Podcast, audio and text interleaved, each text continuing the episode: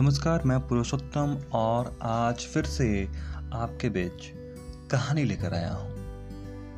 कहानी का शीर्षक है, प्रेम के ऋषि। ऋषि कपूर का इस दुनिया से चले जाना वास्तव में भारतीय सिनेमा की मज़बूत बुनियाद से एक ज़रूरी ईंट का सरक जाना है। वो हिंदी सिनेमा की कम से कम तीन चार पीढ़ियों के बीच एक सशक्त सेतु की तरह कार्य कर रहे थे। बेहद खुशनुमा और सदा सक्रिय, जितने पारंपरिक, उतने ही आधुनिक, जितने गंभीर, उतने ही खिलंदड़, जितने लोकधर्मी, उतने ही प्रयोगधर्मी। अपने दादा पृथ्वीराज कपूर और पापा राज कपूर की दुनिया से खाद पानी लेकर नई दुनिया के लिए तत्पर रहने वाले ऋषि कपूर को भुलाना नामुमकिन है।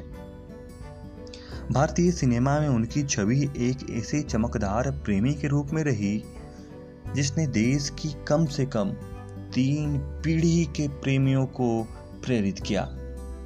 राजेश खन्ना के सुपरस्टार दौर की स्नेहशील पुकार से होकर निकले बॉबी के प्रेमी ने न केवल एंग्री यंग मैन के दशक को पार किया, बल्कि सामांतर सिनेमा के खुरदुरे आक्रोश भरे दशक में भी पार पहुँच गए। यह उनकी अभिनय प्रतिभा और अथक प्रेमी की छवि का ही प्रताप था कि उन्नीस सौ बानवे में वह दीवाना में सोचेंगे तुम्हें प्यार करें कि नहीं, गाते नज़र आए और दर्शकों ने उन्हें हाथों हाथ लिया। हिंदी सिनेमा के रूप हले पर्दे पर उनके जैसा आधुनिक प्रेमी दूसरा कोई नहीं। 1970 में मेरा नाम जोकर जैसी बेमिसाल फ़िल्म से शुरू हुआ यह किशोर प्रेमी। उन्नीस में कौन सच्चा और कौन झूठा पर आकर ही थमा। पर दूसरी तरफ़ एक प्यारी भूमिकाओं में उतर गया। इसी कपूर प्रेम को पर्दे पर उतारने का जुनून रखने वाले अभिनेताओं के लिए हमेशा एक स्कूल की तरह रहेंगे। हाथों में गिटार हो या डफली, शायद ही कोई वैसे बजाता दिखेगा, जैसे ऋषि कपूर दिखते थे। एक प्रेमी के रूप में उनकी स्मार्टनेस हमेशा सीखने योग्य रहेगी। न जाने कितने अभिनेत्रियों को उनके साथ फ़िल्मों में कदम रखने का मौका मिला।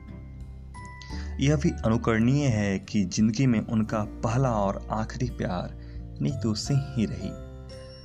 1970 में शुरू हुए उनके फ़िल्म करियर में शायद ही कुछ वर्ष ऐसे थे जिनमें उनकी एकाधिक फ़िल्में प्रदर्शित नहीं हुई। खूब काम करते थे। दिन रात काम करने का मादा था। अभिनय के अलावा कोई दूसरी कला उन्हें नहीं भाई। एक अफसोस उनके प्रेमियों को ज़रूर रहा कि पिता राज कपूर द्वारा स्थापित आगे फिल्म्स को वह आगे नहीं बढ़ा पाए। अपने स्तर पर आ अब लौट चले जैसी फ़िल्म निर्देशित करने वाले ऋषि कपूर को कभी यह गुमनाम नहीं था कि वह अपने पिता की जगह लेंगे। उन्हें अपनी क्षमताओं का बेहद अंदाज़ा था। वह वही करते थे जो उन्हें ठीक से करना आता था। उनका चरित्र लगभग प्रदर्शित था। आश्चर्य नहीं।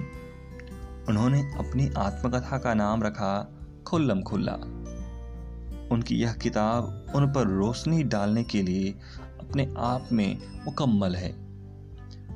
और इसमें दादा पापा के पेशावर की पठानी छाया भी है और मुंबई की तीखी धूप भी।